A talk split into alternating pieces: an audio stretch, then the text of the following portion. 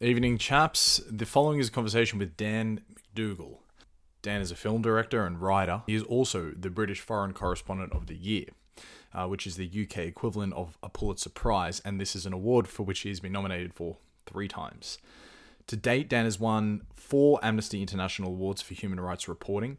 Dan has at the same time an extraordinary, but nonetheless harrowing resume of writing and reporting from across the world.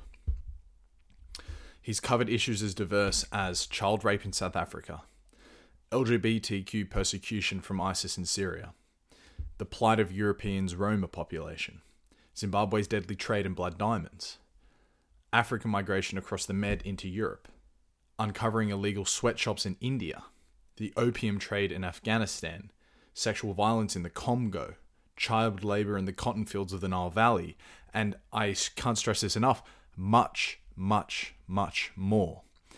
Like I said, his resume is extraordinary, but also harrowing. I think in the conversation, Dan said over 127 countries he had reported from. So we are dealing with one of the great foreign journalists of our time. Dan is a very charming Scotsman, um, a Glaswegian uh, specifically, and these days he's shifted his attention towards his film company, Moran Media. I discovered Dan via a piece that he made for The Guardian uh, about Greenland. Um, a film that he made for The Guardian about Greenland. Dan's attention these days is firmly fixed to the climate crisis, um, a topic of which we spoke quite a lot about in this podcast. All right, no more from me. The following is a conversation with Dan McDougall. Well, welcome, Dan McDougall. Thank you so much for yeah coming on to the show. No, yeah, yeah, you know, good afternoon from Barcelona. Yeah. Nice sunny afternoon. How, how is it there? Uh, yeah, it's quite lovely actually. You know, I'm up in the north in Stockholm, so the weather's sporadic. It actually snowed the other night, but today it's like a, a toasty 10 degrees outside if you get out into the sun's rays, so it's quite all right. Yeah, I, I love Sweden. I've, I've spent so much time there um, over the years. I've, I've given talks there, and you know, um, it's it's definitely one of my my favorite places. And I think also um, there's a lot of kinder spirits there, right? Mm. People really do have a kind of strong moral compass, and yeah, it's a great place, great place to live. Yeah, it's quite a phenomenal culture. Um, the Nordics more generally, obviously, they'll get into the into the minutia that the Swedes are totally different from the Norwegians or the Danes or whatever, but it kind of gets that way in isolated pockets of the world. But yeah, the the Nordics generally are just uh, like like you say, um, they have this they have this terrific sort of sensibility to them. Um, but it's not. But it can also be sort of self-deferential, you know. So it, it is sort of the best of both worlds, where you don't get uh, over self-deferential, but you can also maintain some level of I don't know um, seriousness. Well, I, I, I spent a lot of time in Copenhagen as well, and I have Danish friends, and, and when they cross the border into Malmo, um, so I, I, went to see Celtic, um, my football team, play against um, Malmo in the, Oh. the Champions League qualifiers. Zlatan's Um, trying trying to talk to an Australian about about football is, is tricky. in Europe, tricky yeah. business. But, anyway, so we crossed the border and train, got the train through the, that incredible tunnel and crossed into Malmo, And then we, you know, were having a few beers in a square. And my Danish friend turned to me and said, This is the difference, because he hates the Swedes. and he says, This is the difference between Sweden and Denmark. And he pointed at a chair. Yeah. And over each chair in this, this lovely bar, uh, cafe, there was a perfectly folded blanket.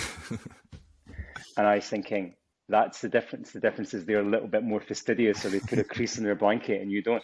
And I said, "Shall we chat about the differences between the English and the Scots?" Yeah, right? yeah. And then we'll just we'll, we'll be here for days.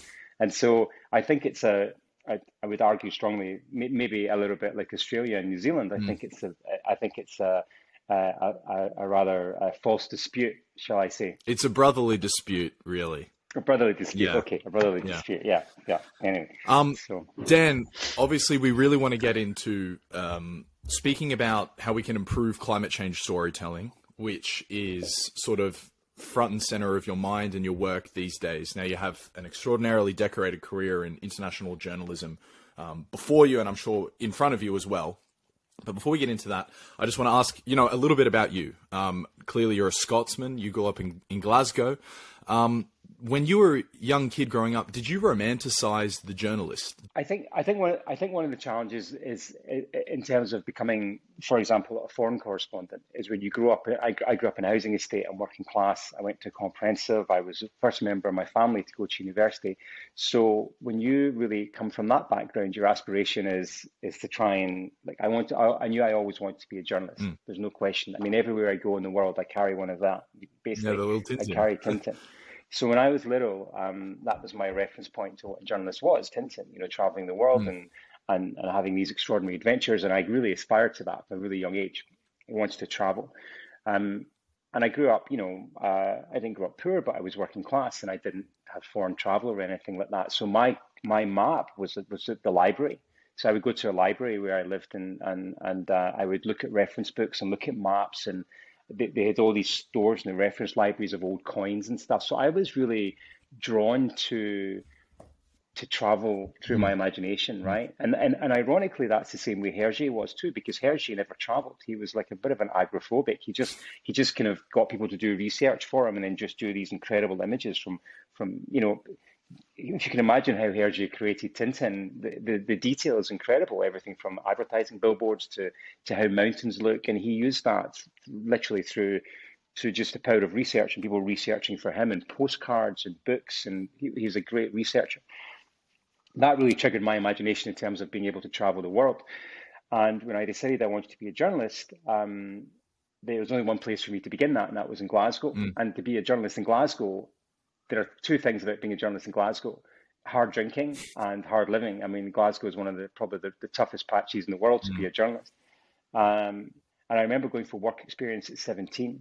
And I'd gone to, I was I was quite a promising footballer and I, and I, I was really interested in sport. And I had this option at 17 to drop um, PE, right, physical education, because I wanted to take a typing class. And in those days, secretarial studies, it was basically 30 girls and me and I sat in that class for a year and learned to type.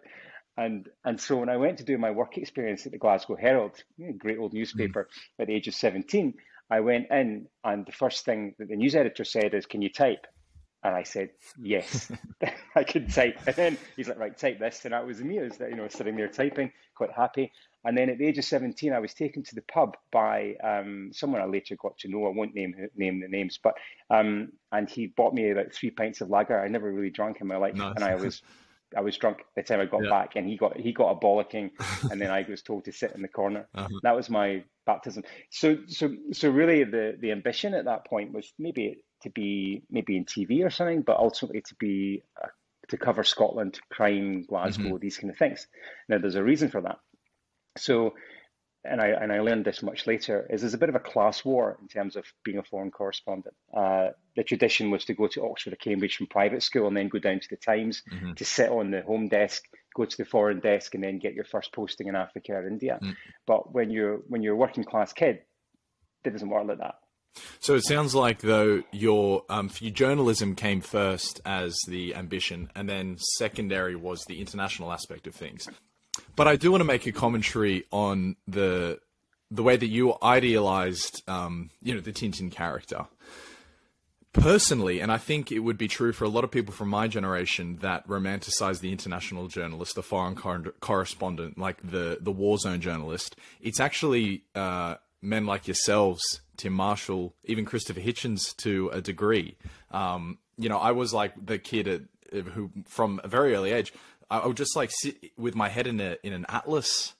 Um, many nights, um, you know, my family would be like, "What are you doing?" or whatever. But I, I, don't know. There is this like attraction to the map, just looking at a weird part of the world and trying to n- not even understand it. Just just look at it, maybe learn from it. I don't know because it is true that you've reported from more than ninety countries and war zones, right? Like that's a it's an immense number. That's it's an it's a a considerable amount of experiences.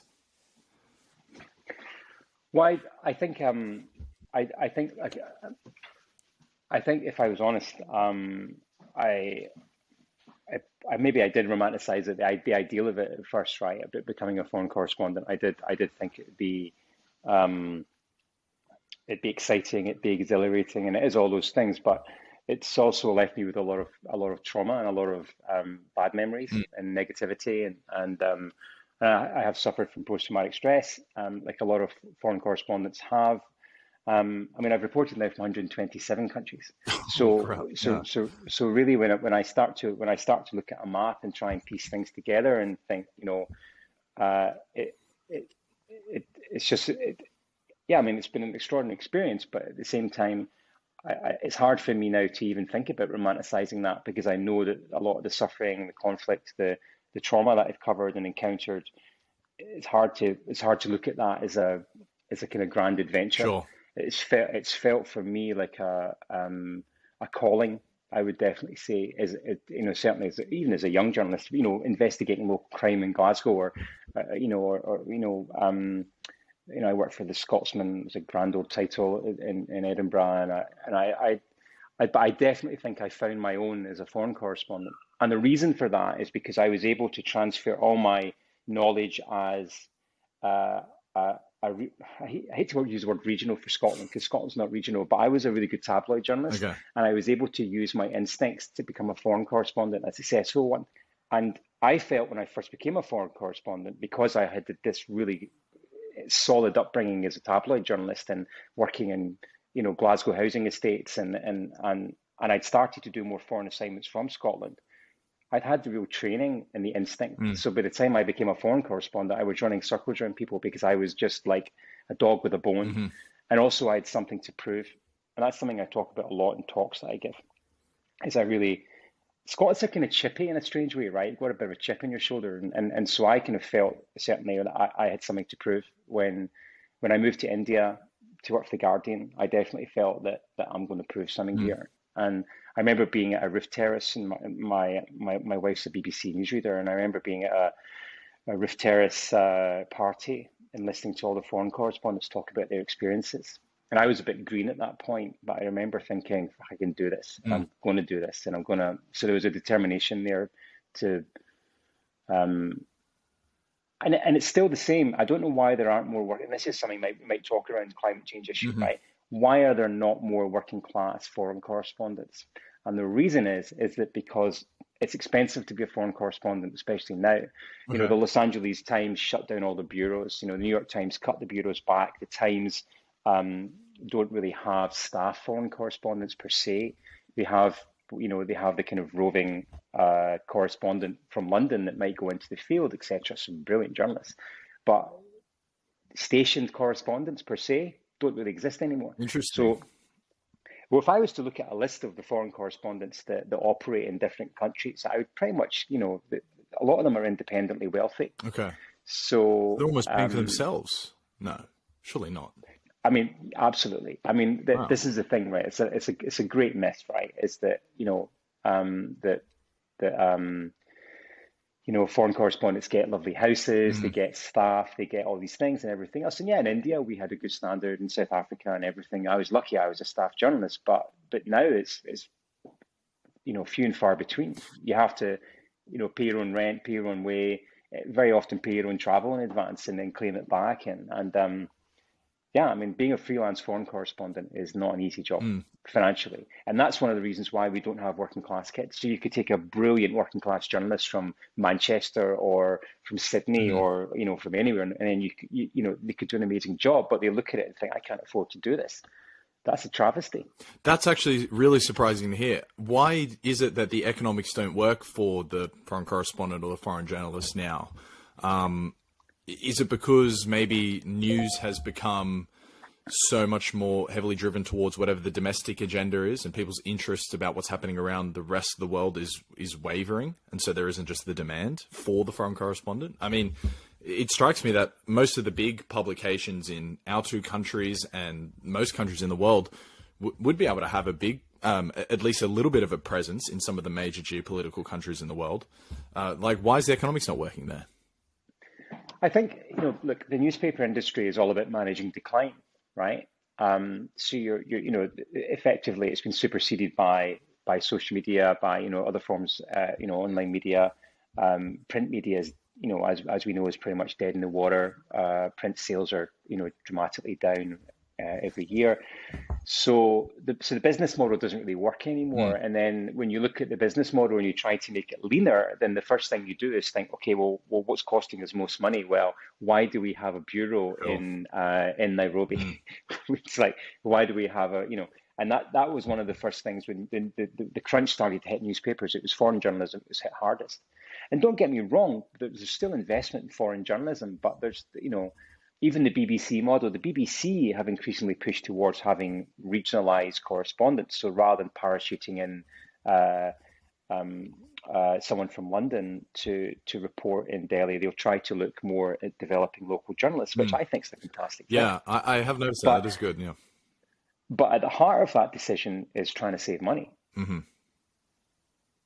And and and that's that's the reality. I mean, and and I, so I think that. Um, maybe perhaps there's a misconception around being a foreign correspondent um, that uh, that it's it's uh, I don't know I, I'm- you I don't know like jet setting around the world, telling, breaking the really exciting stories, dining and boozing with the interesting players. Like that is the really romant- ro- romanticized view of it. You know.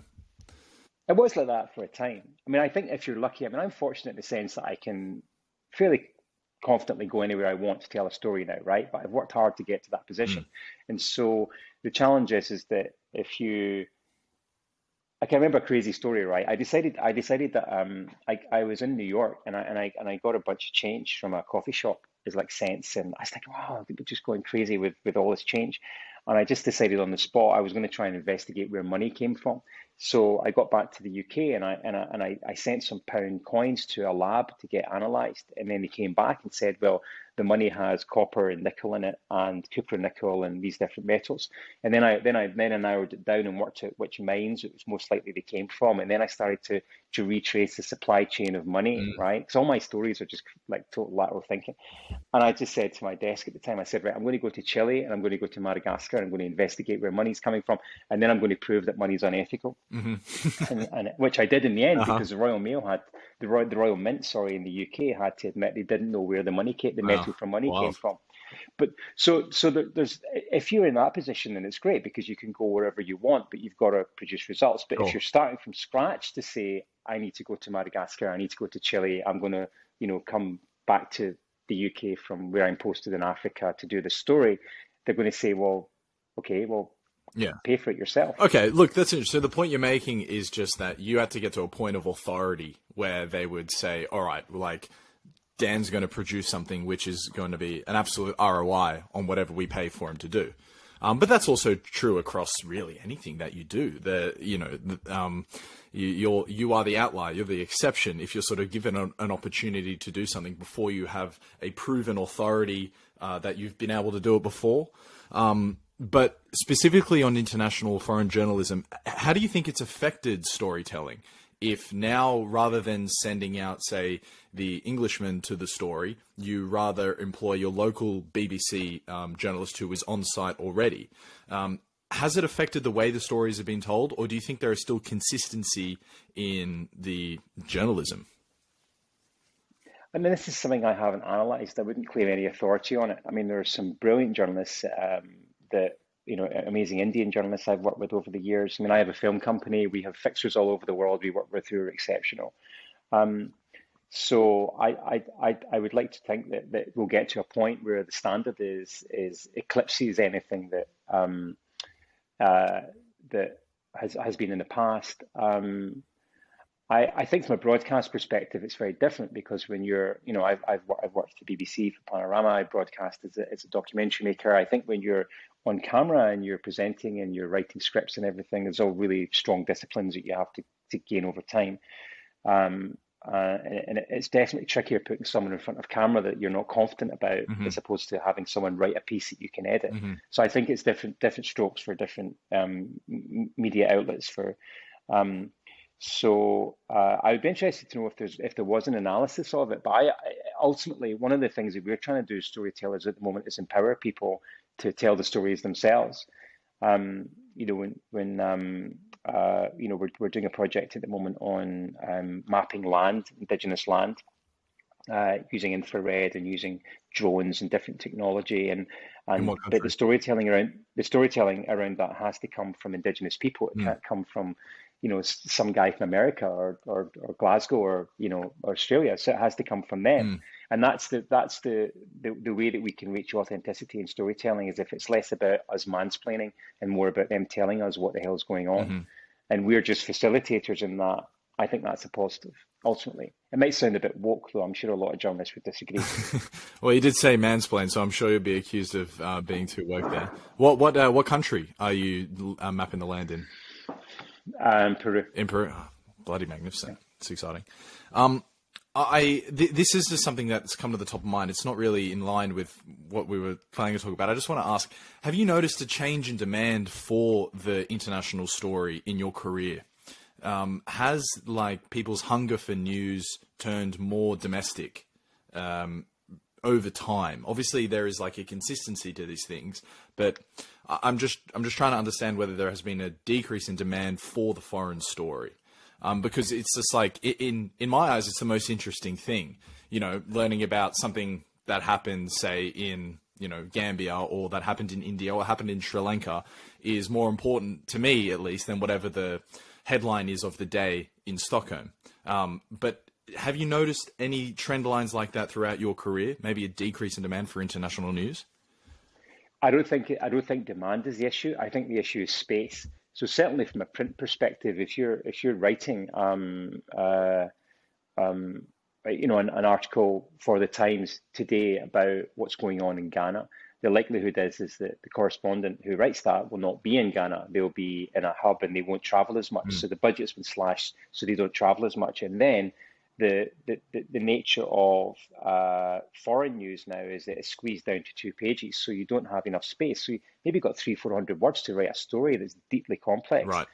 Um, and that's that's the I, I think space is the issue, which is why I, I, I write so much long form, like you know magazine pieces, like you know and and so I and, and I think that long form for me is a savior because if you can write six thousand words on an incredible story, then you're you're winning. Mm-hmm. But if you have to do that in three hundred words, you're not, you're you're you're losing. I mean, because you you can't you, you you can't fight against space. Um, so I think that that's the that's the main thing is as the as the pagination for foreign pages and newspapers has shrunk, so it used to be six pages of foreign news. Now it's two, mm. even in the Sunday Times, great newspaper, but increasingly shrinks the, the foreign pages. You have to fight for space. And now you're you're getting into film as well, which obviously is probably the best medium uh, these days, or at least the highest conversion medium, I would imagine. Um, you probably saw there's a very popular documentary at the moment called Seaspiracy on Netflix, you know, which is more or less rather a totally freelance job. And I'm not, and I have seen a bit of criticism about what they've said, but nonetheless, it has gotten more attention, I would say, than really any long piece in The Economist or Vanity Fair or even your local newspaper that might have published a similar story about the damage of overfishing. You, you know, so maybe it is like more film that is uh, going to be the high converter now so than maybe before. Well, I mean, I've I've always been a filmmaker. I mean, I decided when I was when I was a Sunday Times Africa correspondent, I would start making documentaries to the BBC, and I and I and I I, I was really always driven to. I studied film at university, so I was always driven into to be a filmmaker as, as at the same time as being a writer. Mm. I, I saw the value in the medium, you know, straight away in, in my career. Um, so I've been making films for many years, uh, and as a documentarian, I would definitely say that the sea, seaspiracy is very problematic. I mean, I've investigated seafood myself. I've investigated oceans, the marginalization of the Moken in, in Thailand. I've investigated supply chains in tuna and supply chains in um, in, in salmon. Mm-hmm. I, have been reporting on the oceans. You know, I was one of the first journalists to cover um, the refugee climate refugees in Tuvalu back in 2006, mm, yeah, 2007. So. I could write the book on it, yeah. right? So when I watched Seaspiracy and I sat down with my son to watch it, it was my son that said to me, he turned to me at 14 and said, it seems to be more about the guy than, mm-hmm. than actually about the story. Where, where's the, and then, and then obviously we saw, I mean, I could, I, I could, with a fair degree of skepticism, mm-hmm. I, I, the data that was pinging up was concerning me. Okay. Um, but then obviously we saw the fallout from it. So the question that you're asking is, does that do more harm than good? Um, I, I think that the people that are complaining generally are the academics, the, the people that have been studying mm-hmm. oceans for, for decades. They're saying, well, look, there's inaccuracies here and that's undermining your work. But at the same time, this has reached an, a global audience, mm-hmm. a massive audience. And if they've got a few facts wrong, but it's cut through, mm-hmm. I think it's succeeded. Mm. And, and I also think kudos to Netflix for actually funding it in the first place and making this happen.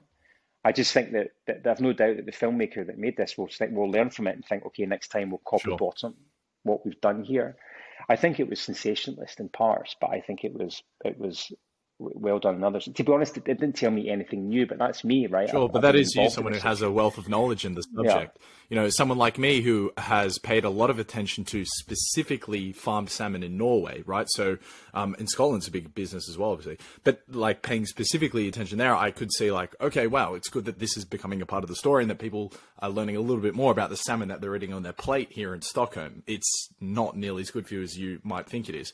Um, but yeah, for a general audience who might have just been, you know, totally shut-eyed to the idea that you're trawling a, a net across the ocean floor, that it has some other um, um, s- some bad byproducts. Like there is value to that, but it actually kind of ties into what you were saying before about the more or less. Maybe I'm clutching at straws here to the international uh, desk being cut away because of a budget cut. It leaves a space for this um, work by this guy, this freelance. I think his name was Ali. Um, this freelance uh, piece, which has a different standards to adhere to than if it was, say, a piece that the New York Times published, you know, or that, um, you know, grab X reputable uh, journalistic publisher and their um, media outlet. So, and because of that difference in standards, maybe you'd get the the the lower quality control from the freelancer, but it's him just sort of meeting a demand. You know, is that a clutching at straws, or is that a fair connection? No, no, I think that makes sense. But I think also, I think in fairness to him as a documentarian, is that he's he's having to to crunch all these stories. Each each each vignette in Seaspiracy would make an episode in itself, mm. right? We're trying to. It's almost like a one catch-all film. We're trying to just take all of these issues and put it into one mm. film when they're all very complicated, they're all very nuanced, and they're all um, probably worthy of their own episodes, sure. right? I mean, you mentioned salmon. I mean, I, I investigated salmon in Chile um, you know, uh, you know, in the salmon farms, and it was being pumped full of antibiotics mm-hmm. and, and you know horrendous supply chains that was also damaging parts of Patagonia. Yeah. And then we followed the trail back to the UK, where the salmon was being labelled packed in Scotland, mm-hmm. But it was being it was being grown as, as uh, in fish farms in Chile. Yeah and, and and elsewhere. You know, the whole seafood supply chain is a for me the issue is mislabeling and and you know, uh, but I mean, we could have a whole conversation yeah. about fish supply. But anyway, the Seaspiracy, I would say, generally speaking, if it's engaging a generation in, in the issues that matter, then then it, then it's it's successful, and, and and I would definitely take my hat off to it. Mm-hmm. I love the supply chain investigation of your work. Um, something I really want to do. I have a mate in Mexico who grows coffee, and Nestle are pressuring him now to buy his land. And I really want to go there and try and tell that story um, the right way. But you mentioned before the money, tracing it all the way back to where does this copper and nickel come from? I heard you say in another interview as well that you, you, you want to learn the A to B of things, which drew you into the you know the sweatshops in India and elsewhere around the world looking at fast fashion. And then you just mentioned the salmon supply chain as well. Uh, I think it is good. Uh, it is good for people, everyone, a consumer of absolutely anything, to just acknowledge that whatever the price is of the thing that you're buying, somewhere along that supply chain, there has been an exploitation somewhere most of the time. Obviously, not all the time, but most of the time, especially if you're buying cheaper things. Um, but that is obviously a topic for an entire uh, other podcast as well. Um, one which I would love to to hear you do as as well uh, to maybe call out specifically some of the bigger companies that you've spoken about before in the past. Um, but I wanted to, yeah, I wanted to ask this last question about journalism as a more general question before we get into the climate change. How, how important is your ability to write into becoming the journalist that you are, or was it more your um, personality, charisma, ability to take risks, hard work ethic, this sort of thing. How much was the I Dan can make really good prose and influence into you becoming successful as a journalist? I I think that um, I I, I oh gosh um, so I get this. I get asked a lot Yeah. about about. So I so I lecture at Cambridge in human rights storytelling, and and I also lecture to a lot of journalism students and journalism schools around the world. And and I also often get asked, you know, what's the what's the secret sauce, right, to becoming a successful foreign correspondent? And there isn't really an answer to that. But I definitely think that intuition is a huge part of it.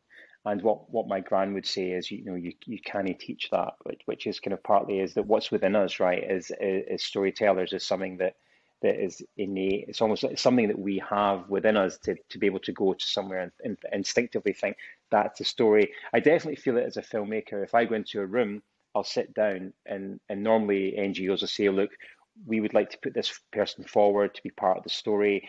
Um, she's this, she's this, she studied here, studied there. And then there's a, I'll give you an example. So recently I made a film, I made a film about about mental illness and, and, and surfing and, and, and, in townships in South Africa where I'd, I'd, made documentaries before about gang culture. Mm-hmm. And I went to do the film and I met all of these really incredible candidates to follow as a character in the film. And in the corner was a little girl about 18 or 19 with a shock of dyed blonde hair. And she was just sitting and she didn't say anything and and then and then I was just looking at the way she was like engaging, and she was, and I thought she's a character, mm-hmm. and and it's the last person anyone in the room would pick, and she was a character in the film. So that is instinct, and the instinct comes from experience, but also just having an understanding of who's going to be the best character for your.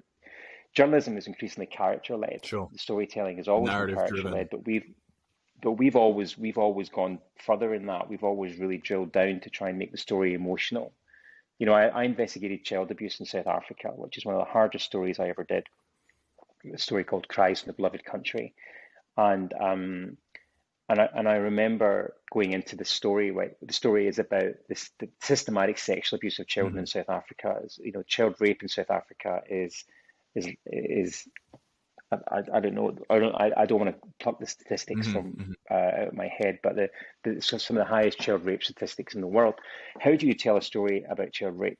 In the Sunday Times Magazine, we're really nervous about the story, but I kept pushing and pushing with the story. And and one of the things that I insisted was we brilliant. I worked with a brilliant photographer called Mariella Furrer. She's a Lebanese, uh, she, um, Swiss, and she lives in Nairobi. She's an incredible campaigning photographer, and we got photographs of all of the uh, the, the, the, the, children had been drawing, uh, the children who had been victims of rape in this clinic had been drawing their experiences in, in crayon and pencil, just like children's drawings. Mm. And we ran them and we ran those images of the drawings in the magazine, caused so much offense. But for me, that was push the boundary, but also lateral thinking. Mm. We can tell the story through children's drawings. Mm. And I always think when I go into a story is how am I going to surprise you? How am I going to surprise you? How am I going to tell you something that you don't know? How am I going to tell it in a way that you've never seen before? And that's why Seaspiracy falls short because all Seaspiracy is doing is taking other people's stories and then combining them into a single film. Mm-hmm.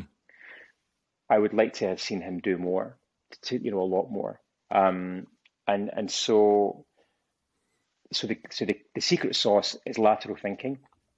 It's also finding the right character, finding the witness, um, and it's also going further. So I, I used to I, I used to give this talk called Ends of the Earth, which is about how you've you've really got to like when we reported in the war in the Congo, you've got to you've got to cross rivers, you've got to try and go as far as you can into the hinterland to get to the story. The the story is never where you think it is. It's always downstream. Mm-hmm. It's always further and further and further away. Mm. And and and if you're willing to, to to risk your life, you're willing to go further, then you find the story. So that's the other aspect of it. Um, I mean, there's definitely been moments in my career where I've had to make a decision to go down a road.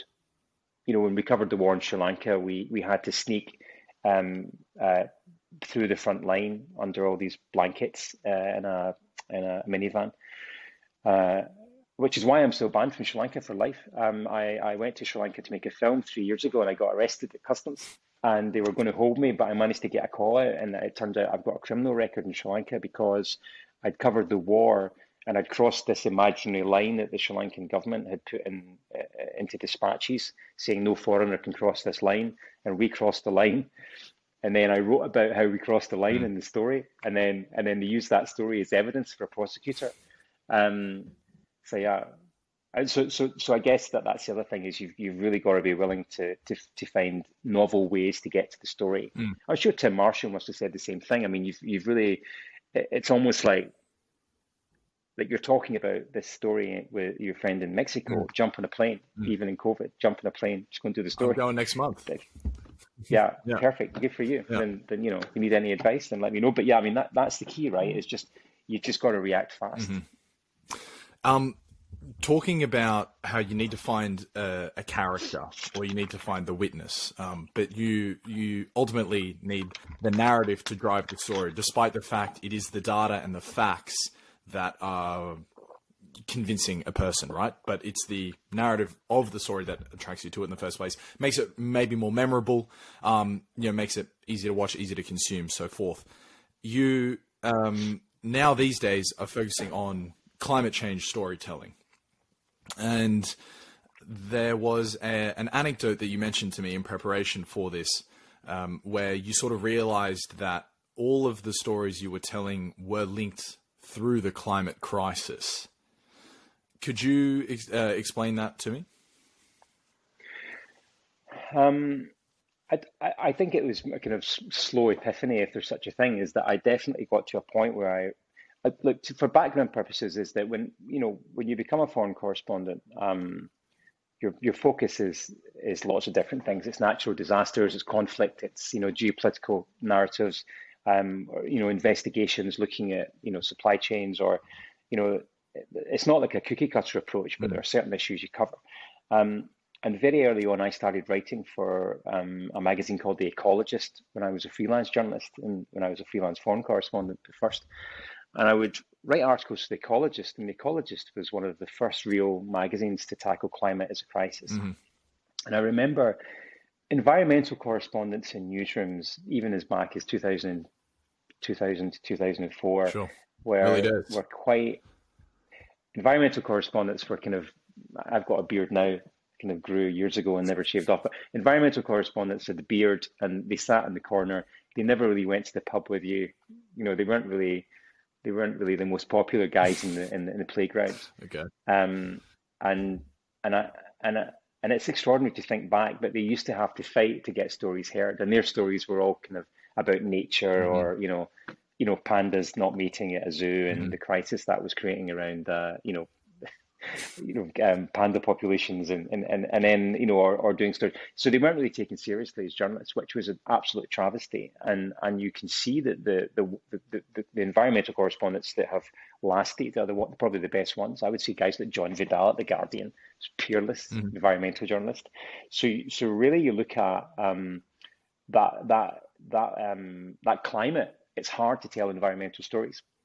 And, I, and for me, the epiphany was probably in Tuvalu, and we looked at the Pacific and the, the Pacific Islanders who were escaping literally, you know, islands that were flooding. Their homes are underwater, and they're going to Auckland and they're going to um, to Australia to live. You know, these kind of big boned Pacific Islanders in tiny little apartments in Auckland, and we did the story around their exile. And it kind of struck me at that point that and, and then especially as I started to do a lot more supply chain stories, so I was looking at the cause of a lot of our problems, mm-hmm. but then also the the result. Um, but then I would, you know, that's a very conspicuous climate story. We we made the argument that these were some of the world's first climate refugees, and I went to the Sundarbans and did the stories in Bangladesh for the Guardian, which later became the Rohingya story, which became a different story, geopolitical story, but started as this kind of climate story. Mm. And it's very hard to tell a lot of stories as climate stories. People say, well, people will argue back or they'll be skeptical. So I, I kind of um, would then go and cover other stories like conflict or natural disasters, and, and, and you know, and, and I would never really link it to climate. It would just be a case of this story is about, you know, the, the conflict or like piracy in Somalia. Mm-hmm. Is a really good example. So I spent quite a bit of time in Somalia covering the war there, and, and, and also Al Shabaab, also you know, covering famines there. But then the piracy story, I did a big investigation into piracy and how I called it Piracy Inc., how piracy had become this corporation that had employed so many people, not just the pirates, but even I spoke to a hostage negotiator, right? His job was to negotiate with the pirates. I spoke to a guy whose only job was to pilot the drone that carried the cash. Um, I spoke to I, I spoke to so many different people that were linked to security around shipping and just created this map mm. of an industry. But actually, what I didn't do was I didn't really think why why why are they why are these guys hijacking ships in the mm-hmm. first place? So take take you that know? line. Go so go with me. I want to find where climate is at the root of that. Take that story specifically. You know why are they working there? So if you if you think of um, if you think of multiple issues, obviously you, you have the you have the you have the squeeze of the civil war in Somalia, okay, which is enduring, but then you also have um, uh, huge issues with toxic waste being dumped off the coast of Somalia, right? Okay. So the fishing industry is decimated. So you know European uh, vessels are dumping toxic waste off Somalia, and then the fish stocks are falling. Yeah. Um, then obviously you you you know there, there's a there's a push towards Al Shabaab, right? So you you have you have all sorts of issues. Um, uh, uh, around Islamic extremism, around fundamentalism, and but then you also have drought which is mm-hmm. which is you know squeezing people into into Mogadishu and Dela and other cities, and then so you've got all these different factors at play, and you start to realize, well, has climate a factor in the piracy story? And and it's easy just to say it's opportunism, but you know they were fishermen before, mm-hmm. and there's lots of papers and reports that say that climate's a, a significant factor in, in, in the piracy story. And you could say the same about about lots of different narratives, you know, where, where climate's at play. And I think if I was guilty of one thing, is that certainly as, as, as I was, you know, roaming the world telling stories, is that I was reluctant to put climate into that story. I was always more focused on what the story actually was, but not looking at the bigger picture. And maybe you can argue that's not a job for, for a correspondent or a writer or a filmmaker. Mm. That's actually a job for an academic or an NGO to go in and say, mm. look, these are the root causes. Um, but, but and there's there's a number of reasons for this. I think it's probably historical as well as the climate um, w- was quite a hard sell to news desks for many years, but also climate's a Frankenstein story. What you're basically saying is is that you are as a reader or as a viewer are responsible for climate crisis. You're to blame. And that's one of the issues with supply chains, right? Mm. When I was investigating all these big companies, you know, investigating multinational companies, is that apart from the, the, the, the you know, the, the battles you would have with companies, the, the legal battles, the the threats, the you know, I've had my phones tapped, my you know, laptop hacked, you know, by corporations, and and and so apart from that cut and thrust of investigating companies, ultimately what you're seeing in a supply chain story is is that the children that are making your clothes, um, wouldn't be making your clothes if it wasn't for you. You're responsible for that. Another Frankenstein story. Mm. So what can we learn from that then? Um, what's the answer? What's the alternative to the Frankenstein story? Saying you're buying cheap clothes, therefore you're part of the problem. You know, we're going to put you on a moral equivalence to the person employing the children. Or say uh, with the climate change, you're driving a diesel car, you're big part of the problem. You're on the moral equivalence to the people dumping the toxic waste off the coast of Somalia, causing piracy, um, supporting Al Shabaab. You, you, see what I mean? Like, what, what's the alternative to that narrative um, if the Frankenstein one doesn't work? So, so when you're trying to convince um, you're trying you're trying to convince i guess i guess a newspaper in particular is is really trying to keep their readers and and, and really and and obviously we get a lot of data now from online storytelling and, and who who's interested in what, mm-hmm. what issues and everything else it's quite hard sell in some respects to, to write a, a damning expose that basically says you're to blame for everything here that's happening. You need to change your mm-hmm. lifestyle. Mm-hmm. You've got to you got to change the way you shop. You've got to change the way you eat. You've got to change your diet. You've got to change the, the car you drive. Everything else, and and that's that's always been a challenge from from from, from historically been a challenge. I think that's less of the case now. Mm-hmm. What I will say. Um, but yeah, but so so I think that many correspondents, at my uh, you know experience, are, are definitely equally as guilty of not drawing that red line between climate and the issues that, that surround them. I mean, I don't want to go into too much detail about the Syrian civil war because it's contested, but you know, the, the argument could be made is when when when we investigated ISIS persecuting LGBTQ citizens and throwing them off roofs and killing them and torturing them. And we went to safe houses in Lebanon and interviewed survivors. And we did that story and pieced it together. Somewhere in that incredible uh, uh, human rights travesty is a climate story. Mm-hmm. Um, um, you know, because there's very solid evidence that says that Syrian, you know, if if it wasn't caused by climate, but climate was a factor mm-hmm. in the the civil war in Syria. But then there's other people that will put equal weight to say, well, that's not true. so so then you become involved in a debate about whether it's a climate Sure. story or whether, you know, as we used to say in South Africa, is it a zebra or is it a giraffe? Right? When I lived in Africa, it's like, is it a zebra or is it a giraffe? So so so yeah. So it, and I think this there becomes an issue with labeling stories as well, right? We're labeling the story a climate story, hmm or fundamentally, it's a story about you know human rights violations and um, the right to love who you love and fundamentalism. But and, and and climate can be overwhelming as well. It's like if if if your top line's climate, then the story has to be about climate all the way through. So it's a it's a, it's a challenging thing to do to draw a red line between climate and everything that you write hmm as well. So uh, it sounds like if you're thinking about how can we change climate change storytelling, or at least how can it be done in a different way, the sort of emotional appeal that you get from talking about how religious fundamentalism is, um, uh, you know, uh, um, causing this moral failure between, for treatment of LGBTQ people um, the sort of emotional appeal one gets for that, the empathy that they would feel towards um, both the religious argument and then also the LGBTQ argument, rather than the Frankenstein story of the climate change, you want that same emotional appeal to be um, drawing back to the climate influence on uh, why the religious fundamentalism might be going after the LGBTQ. Um, you know, I, I think I had a, a, I think I had that question framed a lot better in my mind, but it, it's like a distinction between how the story is being told uh, that you're sort of getting at. the nuances of the problem, right? You have to, to, to tell a climate story effectively, you almost have to be explicit.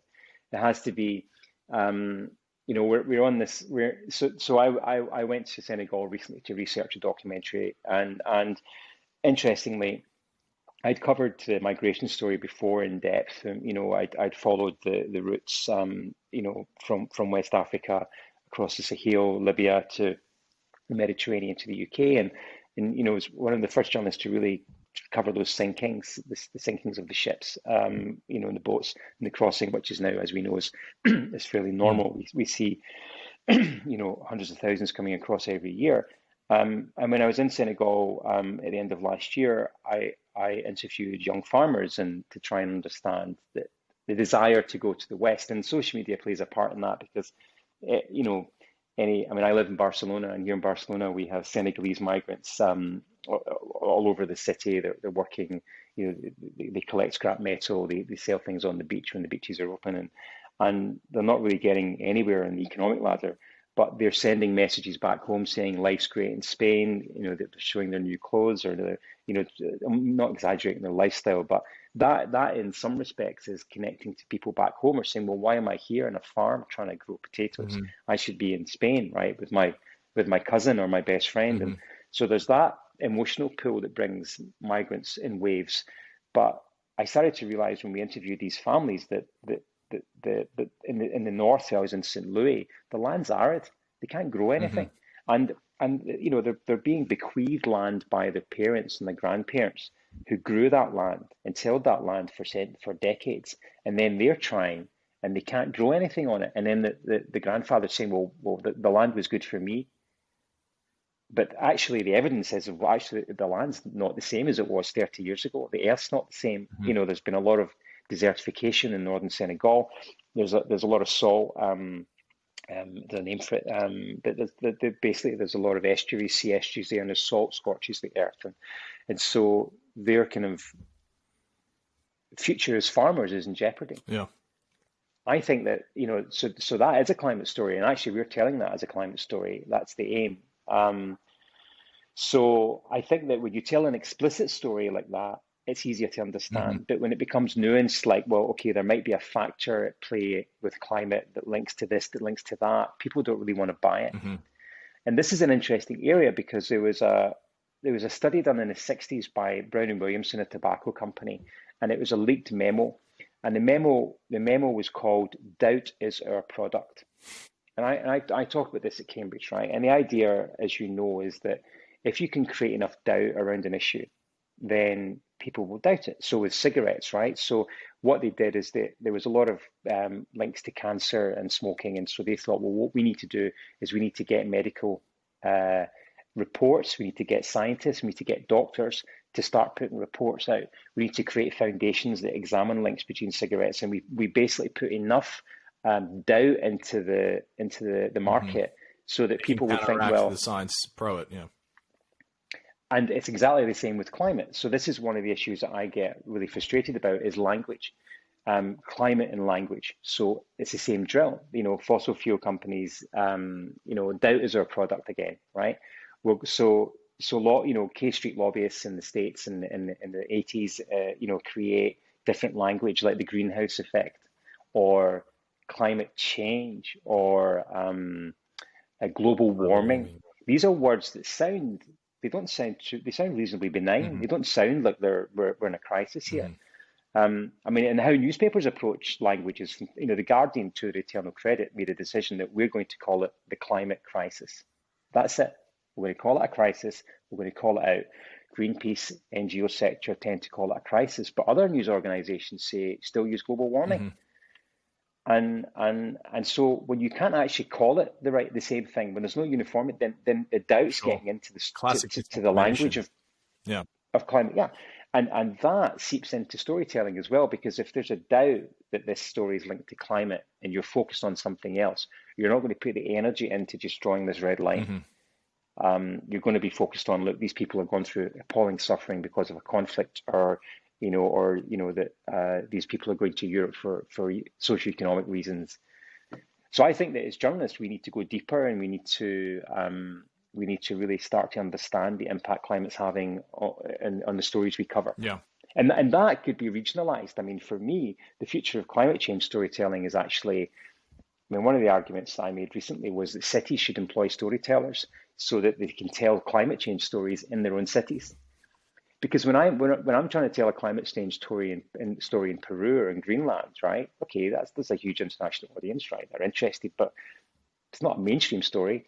But if you're telling the story in Barcelona or in Stockholm, then people are going to think, okay, well, this is my neighborhood, you know.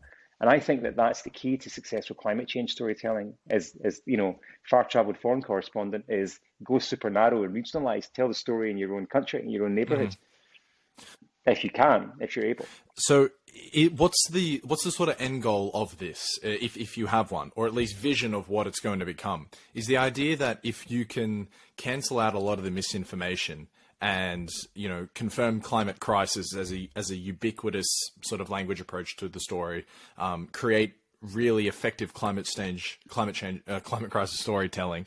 Um, what's the end goal? Do you just want the misinformation to be cancelled out? So say the public utility, the tax dollars can be spent more effectively to actually render a change. Um, I'm just trying to get at the end goal because I think maybe what you know cl- the climate crisis is so international. I, I don't know if we have another. Um, I don't know if we have another threat that is genuinely international. It affects absolutely everyone, and for that reason, it does make it quite different to something else, like say, you know, religious fundamentalism, which might be something that we don't see every day, but we might want to um, create a difference to stop as well. I. I mean, I, I, I've got lots of ideas, but I mean, I actually think that the best way to tell stories is to make them bulletproof. Okay, so so data is the key to telling effective climate change stories. So so I, I made a film in Greenland called Open Water that was released, cinema released, it ran Guardian documentaries, and and when we went there, I knew we wanted to tell a story about how people were, were living in living in the ocean around Greenland and how their lives had changed. But um, I knew also that, that I wanted to get data, and and I wanted to make this link between climate change and mental illness. And I reached out to this organization who were trying to poll sentiment in Greenland. So Greenland's population, I don't know, 50,000 maybe, 56,000, tiny, right? Yeah. Um, but they had done a sample poll that was like, um, I think 4,000 people, which might sound like nothing, right? But that's that the equivalent in the States would be 10 million. Mm-hmm. So, so at the end of the day, they're, they're, they've got this incredible poll that is beyond scientific dispute because it's, it's taken this huge slice of, of communities and, in the national population. And one of the questions in the poll was, um, uh, do you feel that climate the climate change is affecting your health, your happiness, your mental illness, and and and the, the, the you know overwhelming answer was yes. Mm-hmm. And and and there's this phrase invented by an Australian academic called solastalgia. Solastalgia is a, is an incredible term. What it means is is feeling homesick in your own home. Mm. So uh, it's this kind of discomforting feeling that everything's changing around you, but you don't you can't explain why. So when you were a kid, you grew up in the mountain. The glacier was was was all the way down to the ocean, and now it's two kilometers back inland, and the, the, the sea temperature is different. The weather's changing. There's there's things changing hmm. around you that you can't account for. So you're feeling homesick in your own home because you don't recognize your sure. home. Then you and I started to think solid. Yeah. Yeah, and, and I started to think solastalgia, and and then and then then the data was overwhelming, and then so we we did the story around mental illness and climate change. It's the first survey ever done, really looking at mental illness and climate change. And this is a thread that we're seeing in a lot of storytelling now around climate is that is the smart journalists are using data because then when people come back at you and say, well, that's that's just a fairy story, you can't link climate change to this. Well, actually, well, the science and the data and and I think that we need to do that as a story as storytellers. We need to try and find these proof points that can that can put the story beyond the shadow of a doubt. Mm. And, and, and I think there's other ways to do it. One of my, I, I spent quite a bit of time embedding with scientists in Greenland um, part of a, a, a film I made. And one of the things that I criticized the science, scientists for was talking to each other. Scientists are all about peer review. You know, let's let's let's publish in periodicals. Let's you know, and it's almost like they're speaking to a closed audience. Yeah, a couple thousand you know, people how, might how, read in its entire lifetime. Yeah, precisely. And one one of the things that we were looking at was really interesting was algae and how um, algae is changing color, effectively creating sunscreen, um, and um, as it gets closer to the surface, and that is exacerbating melt in ice sheets. It's a really incredible sure. field of study, and and yet nobody really knows about this, right? Unless journalists like us come along and make a film or write a long form piece about it. But how can we get scientists to, to work more with journalists to try and talk to a bigger audience? How can we, you know, create more effective forums to tell these hmm. stories? Mm there's lots that needs to be done. Dan, I fear there's a lot of nihilism when it comes to the climate crisis specifically, because I'm thinking there there has been lots of um, you know emotional movies made, say by you know the classic from Al Gore. Uh, to the film Leonardo DiCaprio made, to say even more recently the prominence of Greta Thunberg. Like, um, I'm afraid climate, the climate crisis, kind of what I was trying to lean on earlier in the question I had before was it's such a it's such an ideological uh, um, um, it's such an ideological position that people sort of hold central to them and are it's seemingly willing to dismiss the data which can prove them wrong based on ideological grounds. Like that's a leftist scientist for example. Like it's a, a concerning amount of people are willing to discount the facts because a um, scientist comes from a a political perspective. You understand what I'm asking here? Like, um, it, it makes it makes climate different to say another topic that you might be able to speak about. I think that there's definitely fatigue around climate storytelling. I think people are. I, I, someone, someone. I, I was in a, a, kind of forum recently, and someone was was criticizing um, uh, the the Greta effect, saying that that actually that her um, uh, appearances at the UN and, and, and like her relationship with Trump, who they, they, they created this they created this mm. good guy and uh, bad guy scenario around around their dynamic and and the, the, image of her scowling at Trump and everything else was the opposite of what we need. Is we need soft diplomacy, mm. right? We we don't because that makes it political. Um, yeah. yeah. that makes it and, and, and personal as well. And, and and but then at the same time, what an incredible impact she's had in terms of galvanizing youth. Um, but that but we've seen that dissipate in, in COVID um, for obvious reasons, right? And a lot of kids are at school and everything else. Is that going to resurrect itself when COVID's passed? I mean, one of the things that frustrates me is COVID's not really being told is, I mean, I remember COVID's not being told as a climate story, and it could be, um, and, a, and, a, and, a, smarter way. I mean, I, I mean, I remember being in in, um, in the, the, the border between Uganda and Congo when there was an Ebola breakout, and and one of the reasons that that this had happened is that there'd been a lot of clearing, logging, and clearing into the into the rainforest, um, illegal logging, Um, and the more that we encroach in wild animal territory, the more viruses are going to emerge from from rainforest or forest tracks, and and the closer that we live, you know, living cheek by jowl with wildlife is going to expose us to viruses, right? That will make the leap eventually, mm-hmm. which we saw with HIV, which we saw with, with Ebola, and which we, we definitely saw with yep. COVID as well. I think that's beyond dispute. So, but how many climate stories are we seeing around COVID? Mm, yeah. We're not seeing many at all. And, and it's and, more about a conspiratorial. And, did China manufacture it or did they not?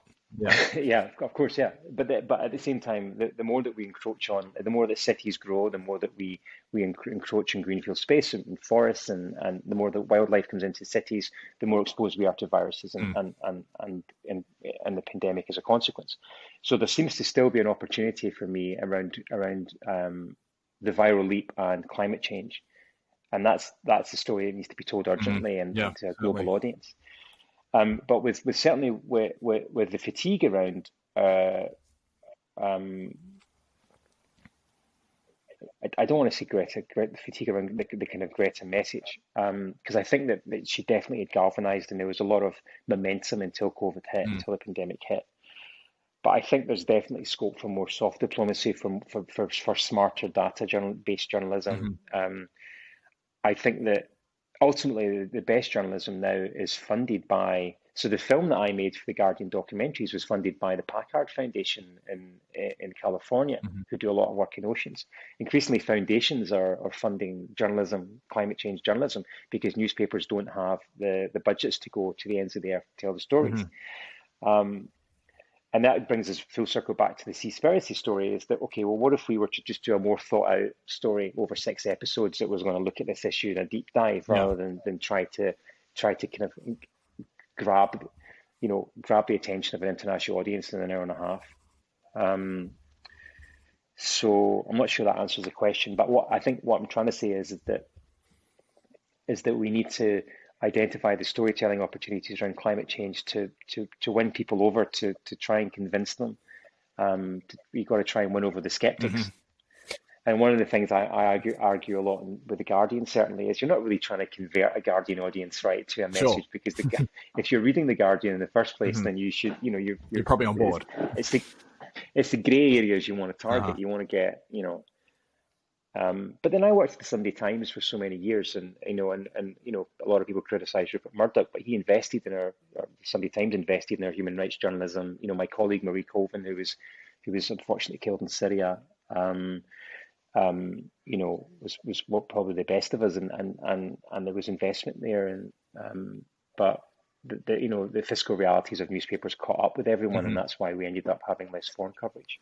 And and uh, the complexity of things. This is a theme that I've um, spoken about a lot historically with this compa- uh, with this podcast. Is that really as humans, you look at most domains, we are barely scratching the surface of understanding the complexity of things, the true second, third, fourth order effects. And I think that would be a great, um, a great angle to actually approach a bit of climate change storytelling is educating through example what the second, third, fourth order effects are of ecological change because ecosystems are obviously complex beyond our understanding. You don't know what a change here is going to do down the line. And clearly, there is a connection between um, China, Russia's environmental approach and COVID 19 right? You can really take any X and Y variable and ultimately explain a huge story from it because such is the complexity of the world that we live in. Um, and that's sort of just a comment that I that I want to let stand. But I also wanted to say to you that because um, we're coming towards the end of the time. Um, you know, I'm also quite optimistic about the future of uh, the climate crisis not being something that's debated. It's it's known and acknowledged, and rather than any time being spent worrying about whether it's man-made or not, the um, all the worry and attention is going into be how what are we going to do about this? And I just say that um, not purely anecdotally, because then I know that um, that's my own sort of bubble, which the anecdotes would come from, but also just um, through observation, a very wide uh, cast lens, if, if, you could say so. Much of the climate skepticism comes from uh, older generations, quite frankly. You know, my generation of the mid 90s and younger, we are the sort of next generation that are going to inherit the power, that are going to be leading the, the companies, that are going to be writing the journalism, making the TV programs, and most of us are really on board. And so I just want to, uh, you know, leave that optimistic message with you and see if perhaps you agree or if you see differently um, than I do from a generational shift in the in the in the way we look at the climate crisis. One thing I think one thing so you're talking about the generational eh, message, right? Who's who's who's buying into climate? Mm. Everything else is like so. I, let's take the example of India. Okay, so so I, I I was based. I lived in New Delhi. I was based in India, covering South Asia. I covered Pakistan, Afghanistan, Burma, Sri Lanka, mm. um, uh, Nepal at a time when all of them were at war. Amazing. And, and, and and one of the interesting things about about working in South Asia is is is politics. Is politics is dominated by by a certain generation. So in India, you don't really become a successful politician until you're in your 60s and 70s, right? and and so so what we have, so what I know historically, right? So so so so I, I investigated um, the kidnapping of Christian uh, Coptic girls um, in in Egypt, and then we invest we went undercover and did stuff in Egyptian cotton, and I got myself banned for life from Egypt, so I can never go back to Egypt. I can't go back to the Sudan. I'm banned from the Sudan. I mentioned Sri Lanka earlier. Mm-hmm. I'm banned for life from Sri Lanka. Um, from a human rights journalism. And so there was a time when human rights journalism was was a, a surefire way to get blackballed, like Myanmar. So back to the we're now back oh, to basics yeah. again because I've been to Myanmar recently, but I was banned for like five six years because of my my my undercover work mm. there. So so so the countries were banning human rights journalists, right? And they were and and and and then they started clamping down on NGOs. So as the NGOs became more journalistic, NGOs like Human Rights Watch, um, Global Witness, they be, they started becoming kind of quasi activists, mm-hmm. right? So the, the dynamic of the NGO changed from us coming in and helping you to actually calling you out, which is what Amnesty's done brilliantly for, for many years. Mm-hmm. And um, and what's happening now is is so then sorry, but then the, then the then the, the government started banning NGOs, right? Um, from from being involved in human rights sphere in, in, in different countries. Now what we're seeing is the same thing with climate, is that grassroots NGOs that are tackling climate are being shut down. They're having resources pulled, they're, they're being intimidated, they're being murdered mm-hmm. in the field, they're being they're being kidnapped. We see in Brazil, we see in uh, China, we see in India, and, and, and, the challenges that, that you face there is that and the, the people in government who are running these countries are of an older generation, very often mm-hmm. is the case. Um, and the the climate story presents a threat to their existence, but to also to their their economies. Mm-hmm. How you know we you know we've got to shut down supply chains. We've got to make things more more um, ethical, or or we've we've we've got to. I mean, once um, you start um, trying to source different types of energy, prices are going to renewable energies. In a developing nation, that's an extraordinarily difficult thing to face. Yeah. I mean, I did this story years ago. I went down the Ganges and did this story for Sunday Times Magazine cover, A River That Lost Its Soul. I had this idea to travel down the Ganges. And because the Ganges was dying, and a lot of World Bank money was going into to try and to try and uh, to clean the river, but the river the, the money was being siphoned mm-hmm. off and stolen, outright stolen. And um, and at the time, I interviewed a, a, Swami who was on hunger strike for the river near Varanasi, um, Benares, and he was on hunger strike, and, and he started talking to me about the Chipko, and the Chipko are a, tri- uh, a, a tribe in India who were the original tree huggers, and when they were clearing the forest, I think it was the British were clearing the forest um, back in colonial days, the Chipko would hug the trees and tie themselves to trees to protect the forest. And he said, we're the original environmental campaigners. We're the, we're the original um, hug, tree huggers. And the story was incredible when he told me it. I just thought, that's wow. And then, and then, and I remember traveling down the Ganges and, you know, the ashes of the dead in the water and just trying to kind of trying to write this piece. And I wrote this, I wrote this intro to the story about the dying embers of stars. And then, and I hadn't thought about it for many years until I was in Greenland and, and I was um, uh, near a glacier uh, in the south, and this iceberg just started to fall apart in front of our eyes. And all of these shattered remnants of the iceberg were just floating around us. It was really dramatic. And I, and I, I flashed back to the Ganges for some reason. And, and what you were saying earlier about things being interlinked is why am I thinking about the Ganges when I'm in the Arctic? I'm just seeing these smashed embers of an iceberg and the the dying embers of, of, of, of people as their, their ashes are thrown into the river. And I'm thinking everything's decaying around me. Mm. It felt like quite a profound moment. And there's no logic for that, mm. that, that stream of thought. So I think the danger is that we need to, soft power is not really we've got to have to win over governments, right? Bolsonaro and, his stance on climate in, in India is a climate skeptic. You know, we, we see the same with Modi in India, mm. and we see it in other countries, especially in Africa, mm. because climate threatens climate change storytelling, climate change campaigning, crisis campaigning, climate crisis storytelling, and climate crisis campaigning threatens economies. Yeah, certainly. Um, and uh, and yeah, that's a huge issue.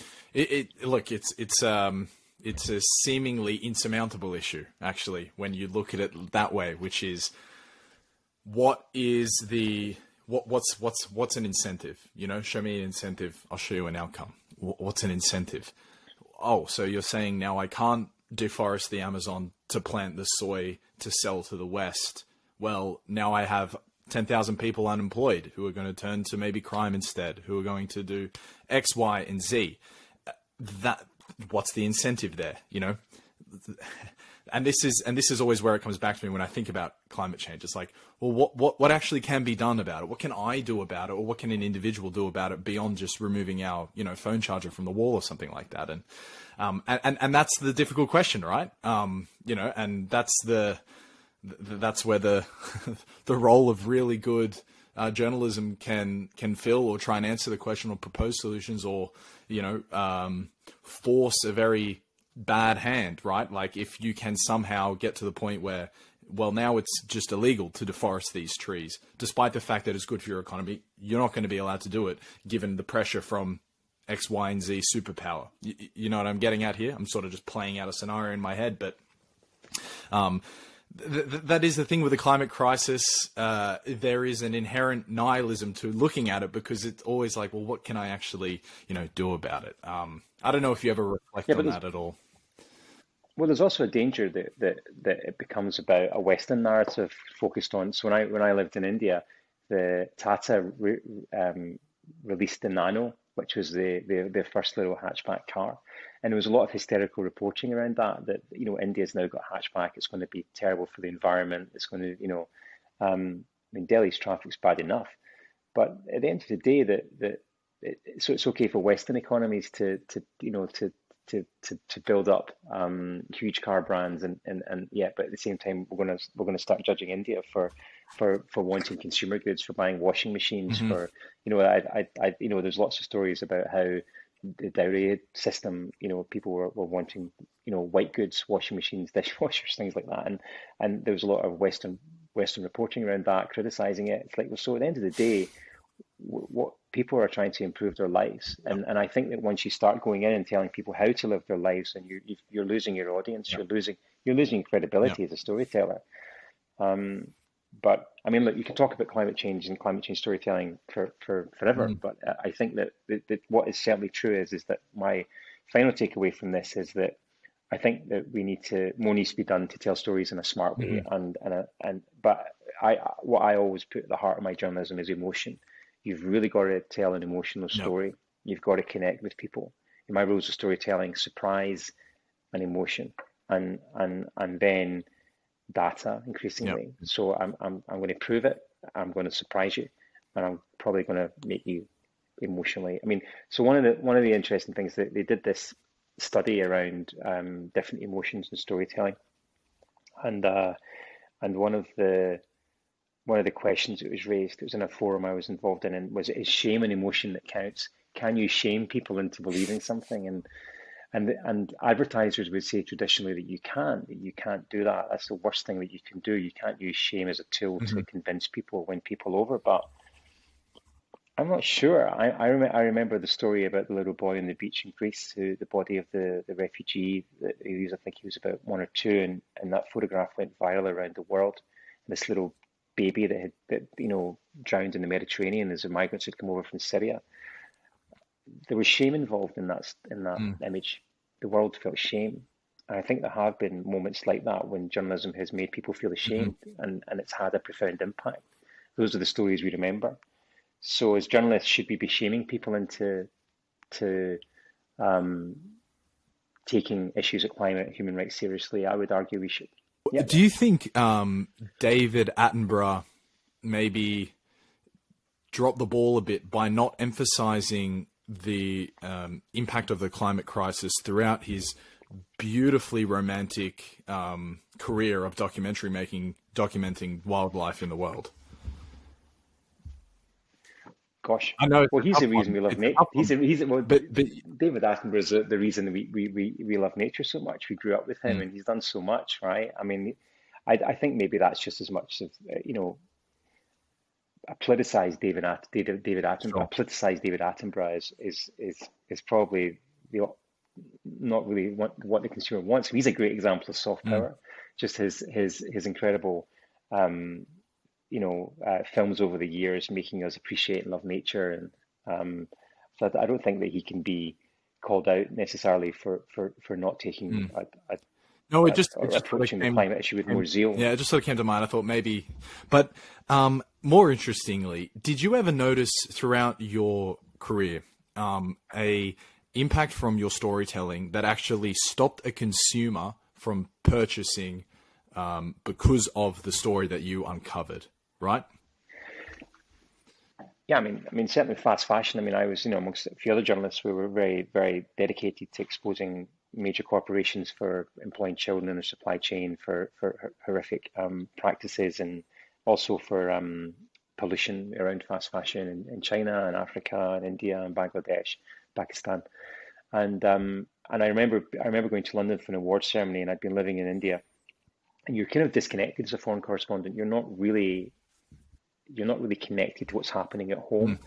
And I remember going home and, and walking to the, the hotel in Mayfair, and, and I walked down Oxford Street, and there was a huge protest outside the store, complete people um, campaigning against shared labour.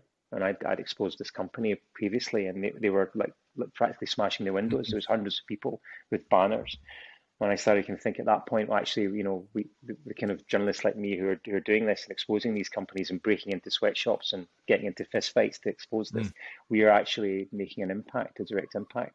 But I think now, um, certainly, there's the, so you, you there's, there's definitely a cause, and if you, you you can see the effect you're having, but I I think it's more often than not it's really nuanced. You can't really unless some people are having a protest or you know I'm not sure you should really be proud of the fact that they're trying to smash the windows of a of a, of a, of a company, but um, well, if they're exploiting children, it's I think it's worthwhile reaction. But it goes it goes back to this idea about it's shame and emotion that counts. Mm-hmm. So you know, but you're you're, solic- you're soliciting a reaction, right? Mm-hmm. And and I think that's one of the things that gives me great great confidence in the future is the the spirit of protest is alive. We see it now, mm-hmm. right? Even I mean, in, in you know in Barcelona where I live, you know people are always protesting, right? But at the same time, they they, they bang the the pots, right? We're all together. We're mm-hmm. protesting mm-hmm. together. You know, there's never been more, you know, youth protests, the Black Lives Matter movement. You know, even the, the movement around Greta Thunberg and the, the, protests around climate around schools. Is there definitely seems to be protest as the spirit of mm-hmm. the age, and that's only a good thing. Yeah. That's a healthy thing. That's a positive thing for society. So if, if we can, as storytellers, we can be part of that or a catalyst for protest, then I think that's a positive as well. On on similar lines, um, because I, I, asked the question provocatively, but I, I, definitely do think that a good story can change a consumer's mind to the point where it isn't just the price incentive that dictates their behavior, which is what you know a really rational economist view of the world will have you believe. Uh, you just look at the shift away from meat and dairy products. Um, throughout Europe, North America, Australia, New Zealand. I, I don't know about evidence of Asia or Latin America or Africa of a similar trend, but nonetheless, a lot of people have made a decision that goes against one of their, you know, primary motivations, right? The love of meat or even the cost of meat. They've just gone, no, it's bad for the environment, therefore I'm not going to do it. So it is a story that has managed to change a consumer's behavior. And one imagines with good, better, and more climate crisis storytelling. You know, I'm just waiting for the expose into the deforestation of the Amazon. Uh, maybe it already exists. I just haven't heard of it. But I'm just waiting for that to come around to really be like a final nail into the coffin of a lot of the feed that goes into cows. Or something I noticed more recently is even before Seaspiracy, a lot more attention being paid to the amount of um, antibiotics that is put into our food, into our fish, into our pigs, into our cows. You know, 80% of the world's antibiotics is for agriculture. And what's the consequences of that? And th- these sort of stories are actually influencing the way that the consumer is consuming, the individual is consuming. Y- yeah. So there's a lot of optimism to be taken from that. That and also the generational shift, you know, that and also the way that finance is being geared towards alternative energies, you know, and also away from traditional energies. Like there is, um, um, I think I think you can take a very you know optimistic worldview in the face of the climate crisis, despite the fact it might seem at times an insurmountable um, roadblock. Okay, seems a good way to sum up. Yeah. Um, two baseline questions I'd like to ask everyone, not related to what we're speaking about. What country are you most bullish on as you look into the future? And you know what I mean by bullish, right? Well, if you could, delicious. if you could invest in it, it would give you the best return. But but don't think of it as like, oh, I put money in, money out. Think of it as just a country that you're really excited to see, something you think is going to do great things, just as you look into the future. That's a really good question. Um, okay. Um, so I, would like to think, it, obviously, Africa is my first love. Mm-hmm. I'd like to think it would be Africa somewhere. Okay. Um, I would like to think it would be Madagascar, which is my favorite place in Africa. Okay. Uh, I doubt it will Can be. you explain why? Um, well, no, I think because Madagascar is just an extraordinary place. So so few people have been there, but it's just the most beautiful country. It's enormous. It's got incredible people. It's got this great melting pot of cultures. The, the, you know, the one place that a lot of foreign correspondents who go to Madagascar, the NGO workers, they think that it reminds them of Nepal here we are off the coast of Africa, and it feels like we're in Kathmandu when you're in, Antananarivo, the capital of Madagascar. Um, that's a country that I would love to succeed in, just because it's just its natural beauty. Mm-hmm. It's, it's um, it's people, uh, but it's had a really difficult time with bad governance, sure. like many African countries. If I'm, I'm, I'm bullish about about its future, it's, I'd, I'd like to. I idealistically, that would be the, that would be my choice. I'm not sure that I would be bullish about it. Yeah, well, let's uh, try and put some optimism yeah. into the universe for a bullish Madagascan future. I would say, uh, you know, it, it, looks like an amazing place. I'd certainly love to go there. I, to be frank, though, I actually don't know anything about the country. I know that they're almost um, universally responsible for vanilla production, right? But what, what, what else do they have going for them? Um, I, I, did a really interesting story there on Cocoa Bandits on it's a brilliant supply chain moral dilemma, um, which was basically um, the harvests of cocoa farmers in the north near the Vanilla Coast actually mm. um, were being stolen at gunpoint by bandits and then sold to the same company that was actually buying their cocoa. So the supply chain was being corrupted mm. by crime, but still ending up in the same place. It's a really good moral story, yeah. moral dilemma yeah. narrative around around supply chains. But cocoa um, there's gas and oil, obviously, which is which is struggling. The economy struggling. Vanilla on the Vanilla Coast, the emeralds in the south, and and and, and uh, precious stones. There's there's a lot of um, uh, scope for palm oil, and yeah, it's a, it's an incredible place. Timber, obviously. Mm-hmm. One of the great stories but that these are all so attractions. You know, they're all things to be taken from rather than created. Well, that's the yeah. that's the other problem, right? Yeah. Is that it's a, that's the kind of you know the economy, uh, the economic model. It's a great story from Madagascar about an NGO that so I was investigating logging, illegal logging. I remember going through this jungle and seeing this kind of cliff face, and I wrote about it. And it, the cliff face looked like it was made of leather. And then there was a crack of a rifle, and it, all these bats took off. Oh, wow. it was just it was just their wings, yeah. and it was it was so into the embedded into the rock. I was like, how is like all these bats around us? And so in, in deep in the forest, the Chinese were illegally logging rosewood. Mm-hmm. Um, and an NGO eventually went. It's a great story. So this NGO went into to the, the, same rainforest um, a, a, year later, and they embedded microchips into uh, logs that had been um, illegally harvested mm-hmm. by uh, Chinese chain gangs, effectively in in the north of Madagascar. And then they were taken down to Tomasina, the port, uh, and they were taken to China. And the tracking device followed the logs all the way to um, uh, a, a, a, port near uh, near Shanghai, and then tracked them further to uh, a logging company uh, in China. And then they went to China and they put uh, they, they found the same rosewood uh, batch and they put chips into the, the new batch from China and they followed it all the way to America where it was uh, delivered to Gibson guitars. Oh no way! One one of the most iconic guitar brands in the world.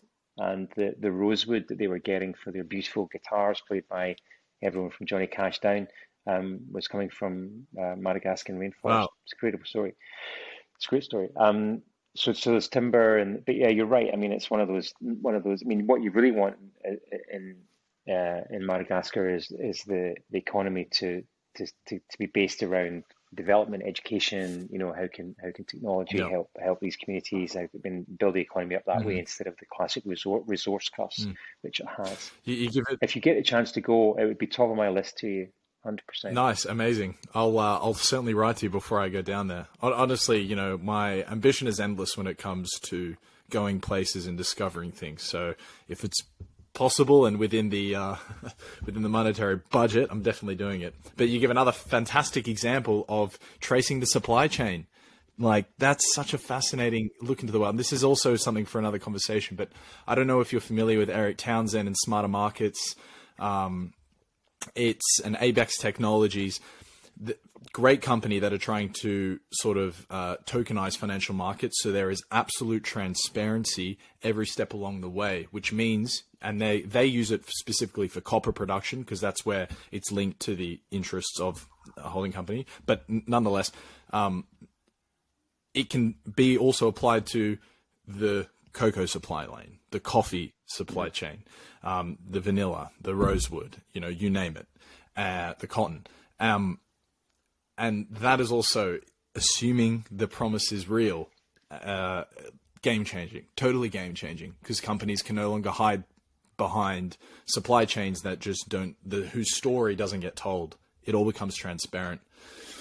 Um, but again, conversation for another time. Final question, Dan. Uh, what two people would you witness a conversation between from history? Sorry for it being narrowed down, but um, if if if there's anyone that comes to mind, you know, great role models or influences that have been on your life, any two people of history. Just put them together and just to have it, listen to them having a chat. Yeah, a podcast, if you will. Um, Nina Simone and Miriam Makeba. Okay. Do you want to say why? I just think they come from such extraordinary backgrounds. They're both very similar in the sense that they, you know, they're iconic artists, but they came from this kind of um, civil rights struggle, different countries. I mean, South Africa is my, still regard it as my home. Mm-hmm. I lived there for many years. Um, obviously her legacy is in exile, and then Simone's legacy is in exile um, in the Caribbean and in Africa. And then just the idea of the pair of them just sitting and talking about their shared experiences, mm. but obviously that militancy that they had as mm. well. They were both quite, you know, they were very militant. They were involved with the ANC and they were involved with with, with, with Black Power and um, uh, sorry, they were involved with the ANC and they were involved with the Black Panthers in their own respects and how they are uh, how their their life stories were, were kind of almost identical, mm-hmm. but um, the, yet they had both the most incredible natural ability as entertainers. Um, but then they're also deeply troubled as well, and I'd be really interested to, to hear them just talk. Yeah, it would be fascinating. Sounds kind of weird that I'd be sitting listening to them having a chat, though. Um, maybe I should change that to someone else. But anyway, no, man, um, look, that, let that stand. I think that would be definitely fascinating. You know, most common is like Napoleon and someone else, or Jesus and someone else. Um, you know, it's good to take. Really? Yeah, I mean, because theoretically, that's within your uh, possibility, right? If you wanted to play the game.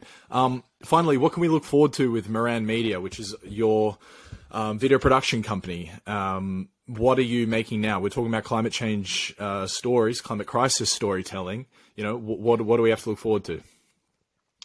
Um, we've got a couple of projects in development. Um, we're going to be doing a project on oceans, um, which is uh, a kind of an, an, expanded version of our, the film we made, Open Water, but it's looking globally at, at people living in, uh, in the oceans. Um, and uh, and then you know f- further down the line, uh, I, I, another I can't even talk about it, a climate related film that we're going to be making as well. Um, that I can't even talk about. But, okay, no worries. Yeah, well, so I mean, busy time. I mean, the key the key for everyone, right, is is to get um, to get on the road and to start filming. And that's the that's the biggest challenge at the moment mm-hmm. is to, to try and you know um, the the last series shoot we did was in a, we went to Mongolia, Vanuatu, uh, to uh, Uzbekistan, um, Nepal, um, and uh, Korea. I think that was the last shoot that we did, and, and obviously I was recently in Senegal, but it's it's hard to get out there and film at the moment sure. because of the, the restrictions, mm. you know. But hopefully hopefully we're going to turn a corner soon. Sure, absolutely. Um, look, you've been so generous with your time, Dan, and um, yeah, fascinating as well. So yeah, I, I, couldn't thank you enough. Thank you so much for giving me the time.